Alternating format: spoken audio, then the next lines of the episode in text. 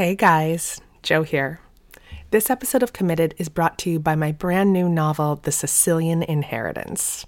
This is honestly the best book that I've ever written. I love it so much. The Sicilian Inheritance is a twisty, turny family murder mystery set on the beautiful and sometimes dangerous island of Sicily. And it's incredibly personal. It's loosely based on the real life murder of my great great grandmother, Lorenza Marsala. The Sicilian Inheritance comes out on April 2nd, but it is available for pre order right now wherever you get your books.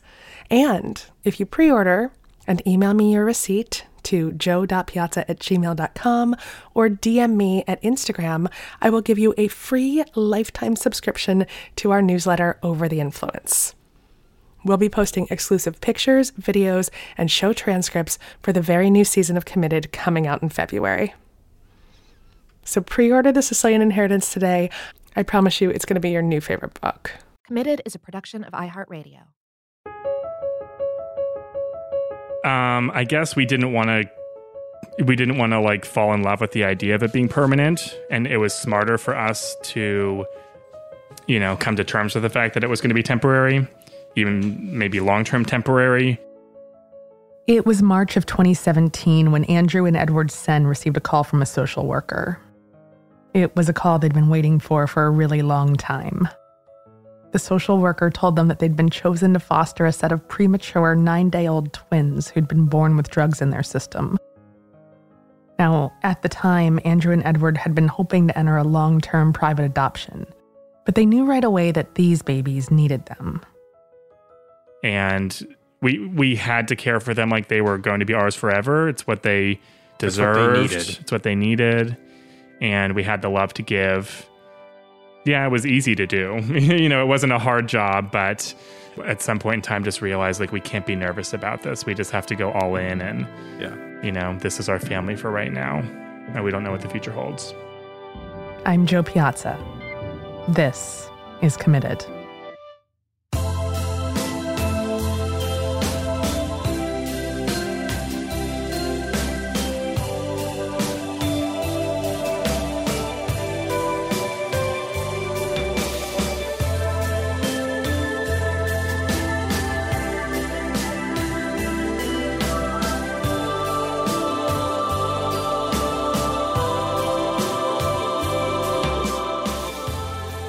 Andrew and Edward like to say they experienced love at first Facebook message, but Edward actually spied Andrew when he was conducting a concert at his church. Both men are church organists and musicians. I reached out to him on Facebook after the concert, and that's kind of how our friendship and then dating life began. So the event that I went to at his church was in May of 2008, and then we like met for for real for the first time in person. Like had our, our first date was July first, just six weeks later or whatever. How early on did you guys know this was it? That this was serious. You guys were going to be together forever. That weekend. Yeah, it seems I was 19, he was 29. So it seems kind of odd to have those feelings for me, especially for me. I think at my age, I was still in college and it was my first real relationship, but we just felt a pretty intense it connection. Was just an intense from connection the from the beginning. Yeah. At first, they tried doing the whole long distance thing. Edward was going to the Eastman School of Music in Rochester, and Andrew was living in Philly. Finally, Edward just decided to transfer schools so they could be closer to each other. I, I think I spent too long saying I transferred because I didn't really like the program. That's true, but I also transferred to a different school to be closer to Andrew. So I have a magnetic personality. I have to tell the truth at some point, yeah. They got married on their dating anniversary, six years after they first met. At the time, gay marriage was legal in New Jersey, but not in Pennsylvania. Edward's godparents had offered to host a small wedding for the couple at their house in Jersey. And then marriage became legalized in Pennsylvania in, I don't know, June of 2014, whenever it was a few weeks before we, and we just decided, hey, our anniversary of being together is coming up. Why don't we get married?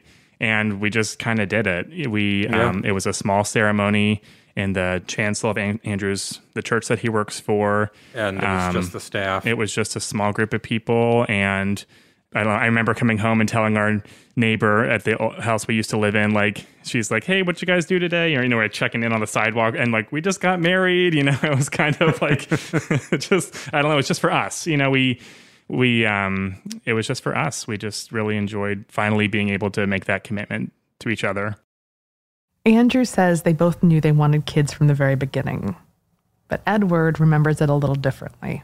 I feel like when I met Andrew, I was 19 and I was already talking about kids. And I was a, I would say mature for my age, and he was 29 and a little immature for his age. So we kind of met in the middle. There you go. And I remember always wanting kids, and I just feel like he wasn't quite there yet. So it's not that he was opposed to it's it. It's not but... that I wasn't there yet. it was just that, you know, I'm using air quotes here. The time was never right. Right. But Edward is really pushy. Yeah. And so he just kind of I said, get what I want. Yeah, he, Edward always gets what he wants. It's time to do it.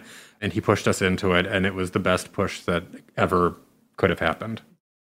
What I'm about to say is pretty obvious, but for two gay men, starting a family wasn't as straightforward as just saying, hey, we want to start a family. So they began evaluating all their options. We thought, do we know anyone that might be a surrogate for us? I think a lot of people are passionate about having their own children if they can. So we mm-hmm. definitely went down that route. And we did um, have a friend who um, we had a friend who offered had, us some eggs, but was not able, but not to, to carry, carry, the child. So we so we sort of like roundabout did the surrogacy thing, and then it's very cost prohibitive. So we were learning more about a private adoption or being foster parents and discovered this wonderful agency in Ambler, Pennsylvania, Haven Adoptions, who was a private agency that was venturing into the world of being a foster, a providing provider agency. providing agency, foster care. Yeah, for yeah, and training foster parents and going down that road. Yeah, it's a really long road, and not for the faint of heart. There's lots of training. We were trained, you know, hours of training and classes, CPR certification, you know, background checks, background checks, character references from five different friends. So we tried to pick people that like had kids because then they could write about how we were with their kid. As potential foster parents who were willing to take a child from newborn up to the age of five, they had to have their house ready for absolutely anything that came their way. You have to have like a change of clothes for every we, age. Yeah, we were pre-approved for like a child age like newborn through five. So we had to have an outfit or two for kind of each stage of life. We had to have a crib, but then that could be converted into a toddler bed if we got a four-year-old or whatever, you know. So it was kind of like you have to be sort of prepared for everything age appropriate. Yeah.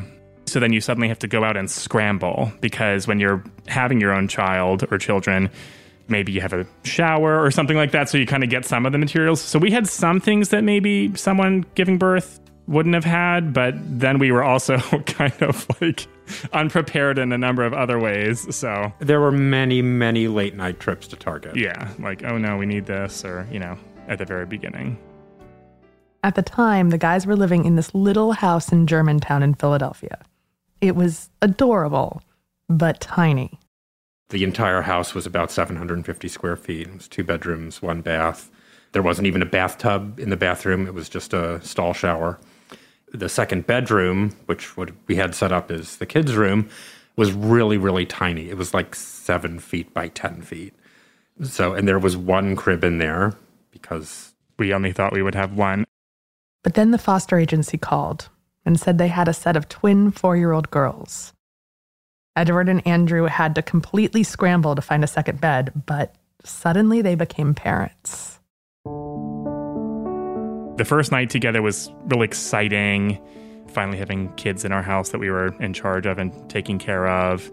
The next day, we had to go to court, you know, to sort of like make the placement official. And there were some behaviors of the kids that just came out, and we were we were kind of like, this doesn't feel right. You know, it was just a bit a bit of a shock to our system. There's different kinds of foster parents. Like there are people that are more trained in trauma for older children or and therapeutic therapeutic, yeah. But we said, you know, we would we'd keep them in but our we'll, care we'll, until a, a, more suitable foster family can be found, which took a day. so yeah, so we had them for one more night after that, and we were torn up. I mean, that was, was that was really the hardest decision I think we've ever made. Yeah we felt relief because it didn't feel right, but we felt as though we had made a bad choice. Like, I guess we're not cut out to be foster parents. We, we didn't survive this first placement. Or that we, in some way, weren't being there for the girls that we should have been, you know, only having known them for 24 hours. That was October of 2016. Andrew and Edward did a debriefing with the social workers for Haven Adoptions and foster care, and they decided maybe they weren't cut out to be foster parents. They thought it might be better if they chose the path to private adoption, even though that was even more time consuming and incredibly expensive. So we started doing some fundraising, which we didn't need to do for foster care. So we had to sort of figure out some things. We started like the equivalent of a GoFundMe for an, an adoption for those fees that we would have coming up eventually. We had to sort of alter our home study information a bit to be more appealing to a birth mother choosing us as opposed to just like a social worker from the county saying, this family looks good, you know? So it was more personal, maybe. In a way, you're kind of putting advertising together for yourself, you're marketing yourself for birth mothers. Yeah. So we were sort of going down that road for a while and still had everything in our house that we had needed for the foster placement, you know, and we, we didn't like get rid of anything. We were told, you know, maybe we'd be able to have a, an infant in 12 to 18 months. So we just said, well, our house is ready. We'll just keep it set up and just kind of wait for this to happen. And then in March 2017, the couple got a call. That call we talked about in the beginning of the episode. More after a quick break. Hey guys, Jo here. This episode of Committed is brought to you by my brand new novel, The Sicilian Inheritance. This is honestly the best book that I've ever written. I love it so much. The Sicilian Inheritance is a twisty, turny family murder mystery set on the beautiful and sometimes dangerous island of Sicily. And it's incredibly personal. It's loosely based on the real life murder of my great great grandmother, Lorenza Marsala. The Sicilian Inheritance comes out on April 2nd, but it is available for pre order right now wherever you get your books. And if you pre order and email me your receipt to jo.piazza at gmail.com or DM me at Instagram, I will give you a free lifetime subscription to our newsletter Over the Influence. We'll be posting exclusive pictures, videos, and show transcripts for the very new season of Committed coming out in February. So pre order The Sicilian Inheritance today. I promise you it's going to be your new favorite book. Andrew and Edward had made the heart wrenching decision that they weren't cut out to be foster parents. They were on the path to a private adoption when their old social worker from the foster agency called them completely out of the blue. And said, You're going to kill me. I know you backed away from fostering, but there are these twins in the hospital, premature babies, and they're looking for a foster family. It will certainly be a long term placement. Andrew was out of town for I, work. I wasn't even in town. And so we were having these Intense. not heated, but very intense conversations over the phone, you know, a, a thousand I miles was being apart. Pushy. This sounds right. We should do this. We should say we want to accept the placement.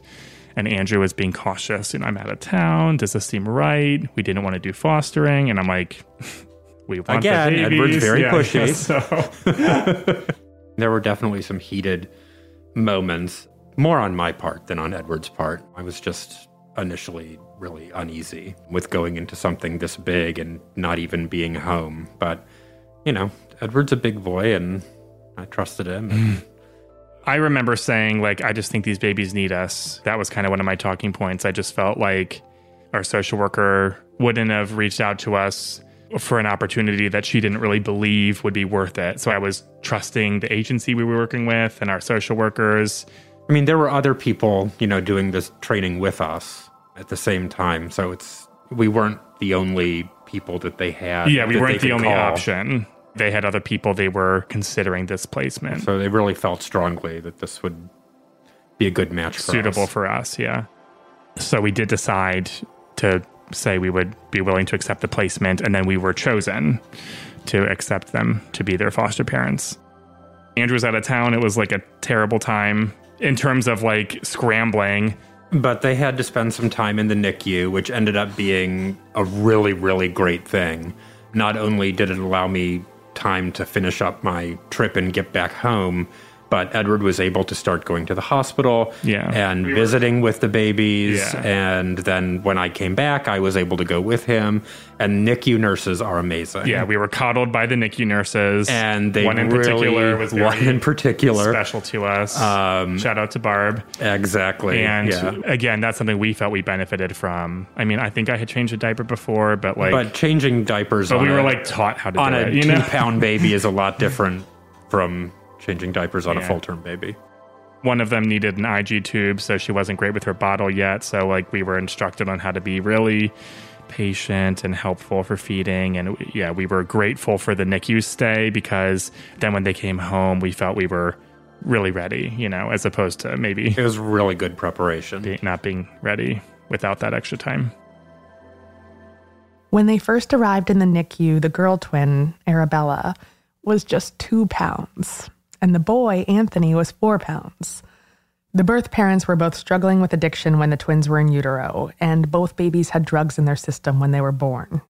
We met the parents at the at both discharges actually from the NICU. Mom and dad and paternal grandmother um, were there, and they were actually very kind to us at the discharge. I think both of us were there for Anthony's discharge. They looked a little rough. They had gone through some stuff, but they were very sweet. They were very, very appreciative of what we were doing. There was no blame or finger pointing at anyone. It, it was about as good as could be expected, actually. So we had him alone for about two weeks at home, and we were visiting the NICU. Like one of us would stay home, the other would go visit her. And then when she was ready to come home, it was April Fool's Day. So she was released from that NICU. So I went and got Arabella, and uh, the parents were also there for Arabella's discharge. And again, it was very pleasant. It was a, a little more emotional, maybe, with her because it was kind of, you know, the last time that they were going to see both of their kids. Um, What we realized was when the kids were in the hospital, the parents could visit them freely because they were still, you know, they were they were in custody of the county already and were heading into foster care, but the parents were still able to visit them in the hospital. So discharge from the hospital meant I think it made the the fact that the kids were in foster care much more real to the birth family and you know it was something they had to come to terms with the fact that now the visits to see their kids would be arranged by the county and supervised and it wasn't as free as them popping into the hospital when they were able to Suddenly, Andrew and Edward were alone with two babies.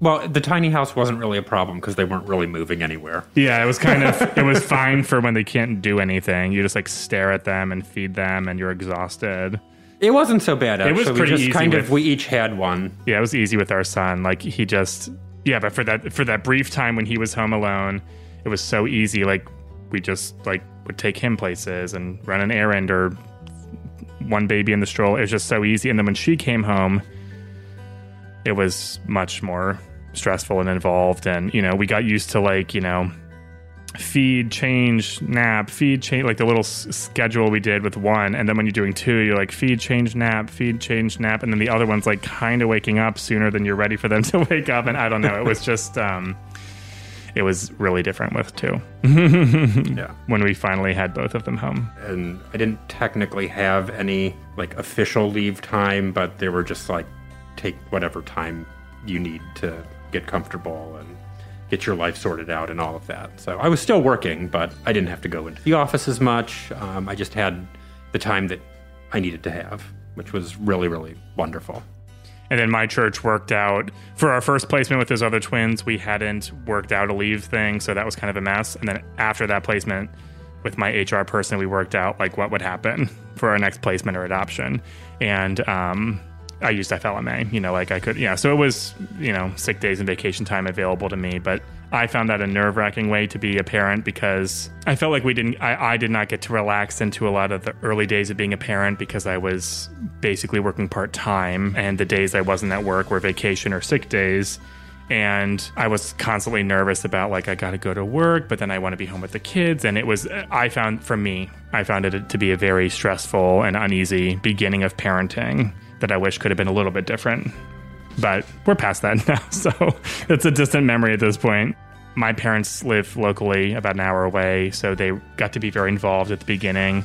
Andrew's parents live in the Chicago area. We drove out to visit them when the twins were two months old, which was really special. And it was interesting to see how our families maybe were reserved with their affection for the twins or not, because as it continued and progressed, for a long time we just thought about our emotions, but we realized anyone that we welcomed into our circle and into the twins' lives, they also were vulnerable. They were emotional- you know, about emotionally what, attached what as was going to happen, and you know, would the kids be in their lives forever, or would it also be a temporary thing for them too? Time for a quick break. Be right back.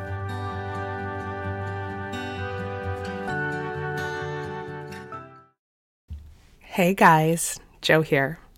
This episode of Committed is brought to you by my brand new novel, The Sicilian Inheritance. This is honestly the best book that I've ever written. I love it so much. The Sicilian Inheritance is a twisty, turny family murder mystery set on the beautiful and sometimes dangerous island of Sicily. And it's incredibly personal. It's loosely based on the real life murder of my great great grandmother, Lorenza Marsala. The Sicilian Inheritance comes out on April 2nd, but it is available for pre order right now wherever you get your books. And if you pre order and email me your receipt to jo.piazza at gmail.com or DM me at Instagram, I will give you a free lifetime subscription to our newsletter Over the Influence. We'll be posting exclusive pictures, videos, and show transcripts for the very new season of Committed coming out in February. So pre order The Sicilian Inheritance today. I promise you it's going to be your new favorite book.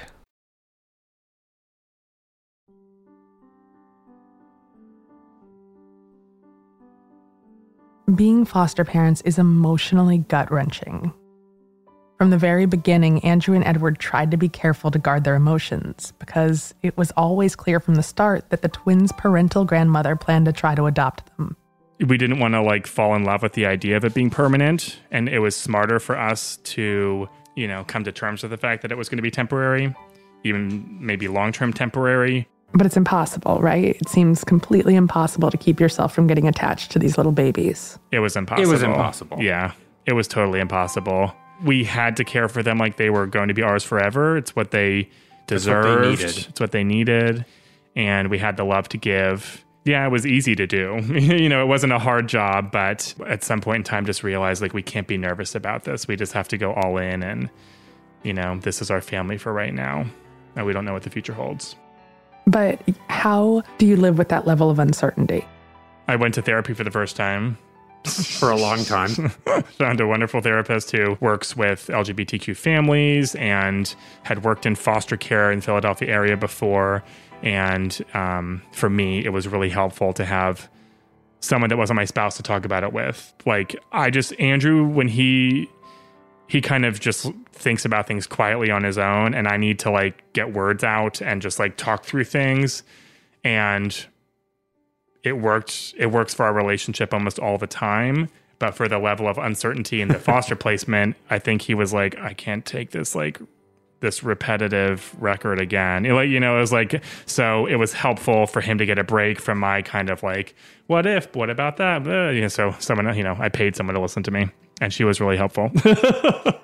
And and the whole the whole foster care journey it's not it is definitely a roller coaster but it's not you know like an action packed roller coaster like it's something different all the time. Foster care moves really really slowly. So things would you know go great for a while and you would get used to whatever that routine is and then you would get some huge bump or some piece of news that would change things and it would just throw you for a loop and make you spin around and everything would become crazy and then you would learn to live with whatever that piece of information was for however many weeks and you'd become comfortable again and then another big change would happen. So it was just a lot of getting used to things and waiting around and then having some emotional hit.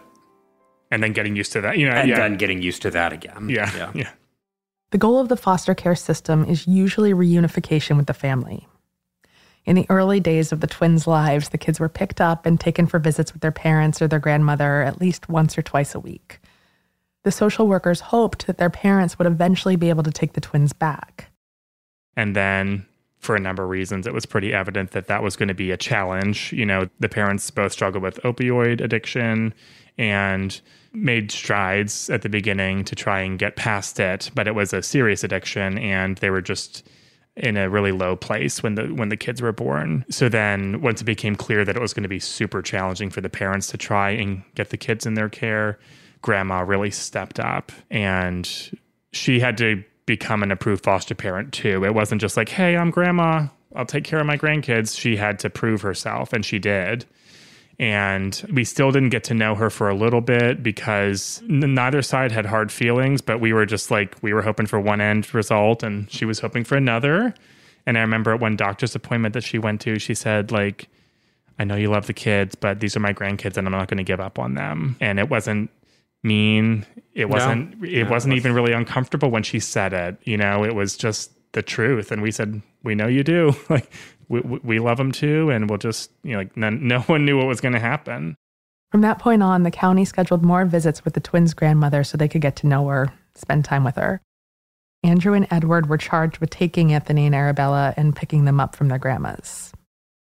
that's when we started getting to know her. It just felt really comfortable. One of our social workers, she kind of said like, "Got to make this work." You know, try and try and do that. And you She's know, really great. She It's the best advice we could have gotten. It was just good for the kids. I was very close with my grandmother growing up. This is their biological grandmother. We didn't want to be in the way of that relationship. The county conducts something called bonding assessments. These determine how well children are bonding with their foster families.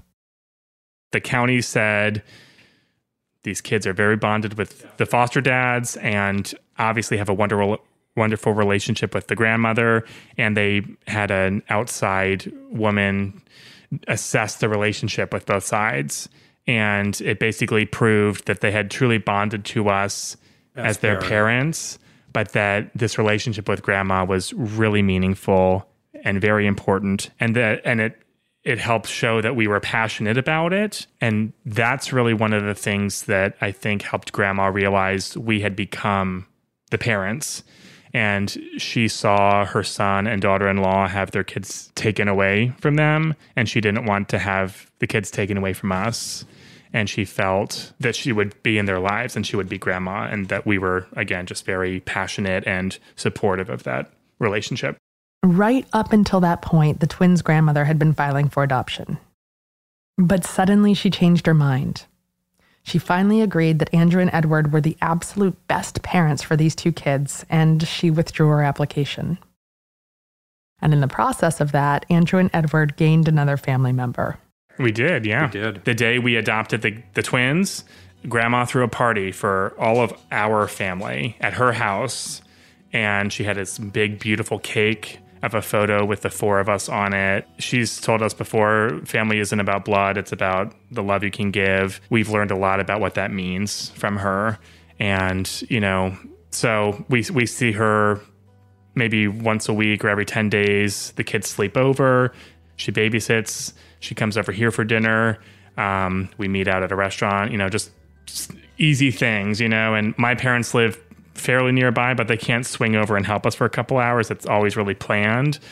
We can be like, oh, we got to do this. Can you like, can we drop them off? Or you know, it's it's it's really nice. It's it's convenient. It's comfortable, and we don't view her just as the kid's grandma. Like we feel like we've gained another family member. It's just a big family. and, Yeah. You know, they're they obviously live here, but they also, you know, grandmom's house is part of their home as well. Yeah, So they have their room there. You know, like they have their toys there. They have their routine there, and it's very comfortable for everyone. So that that's with grandma, and then their birth father is incarcerated for a number of years. We all have a really nice rapport that we've been growing for over a year now, and you know, currently during the pandemic, they do Zoom video visits. So the twins have gotten to see him in that way a couple times. We visited him once up at the prison before all this happened, and it was a really that was wonderful Really, that was really sweet to see. Actually. nice nice Yeah. you know they were like not quite three at that point and we weren't sure how they would respond they had not seen him since they were like two months old we were waiting at a table with him to come out with some like coloring and materials and he just came out and they just instantly felt comfortable with him and we're coloring and talking. And it was just a really special, nice thing, you know. And we always say a lot of people maybe aren't comfortable or think this is crazy. How can you do that? You know, get to know him or let let all these biological family members in because I think there's a lot of bad adoption stories and then older adopted kids like are desperately searching for these you know biological answers so our kids will never, you know, we're two guys. Like at some point in time, At some point in time, they're it's to going to be realize pretty obvious, Yeah, yeah. yeah. So uh, we're not hiding anything about how they came to be, and uh, they'll let us know when they're ready to learn about some of the like nitty gritty details. But for now, we just have this what we view as a really wonderful, big, extended group of people that just love and care about these babies.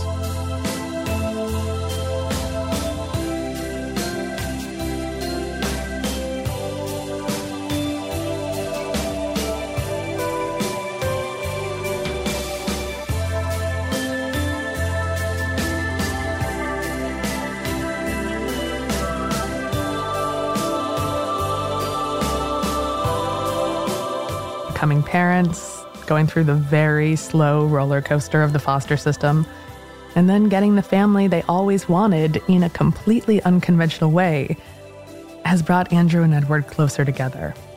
I think we're more on the same page about things. Our individual personalities that we had before, with me being the more in, inward personality and Edward being the more dramatic one, have maybe been amplified a little bit. You know, there's a little bit of bickering here and there, like any normal family, but there's also a lot more together time. It's all wonderful. circling back to how I always felt that maybe Andrew wasn't quite on board with wanting kids or not quite ready when I wanted them or to start that journey. The minute we got them, he just flourished as a dad.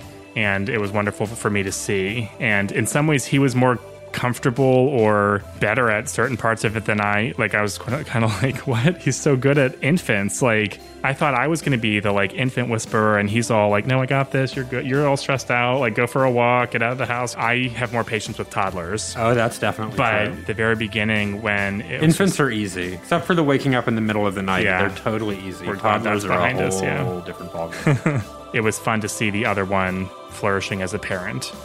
And it definitely brought us closer just because we love being together as a family and doing things together as a unit.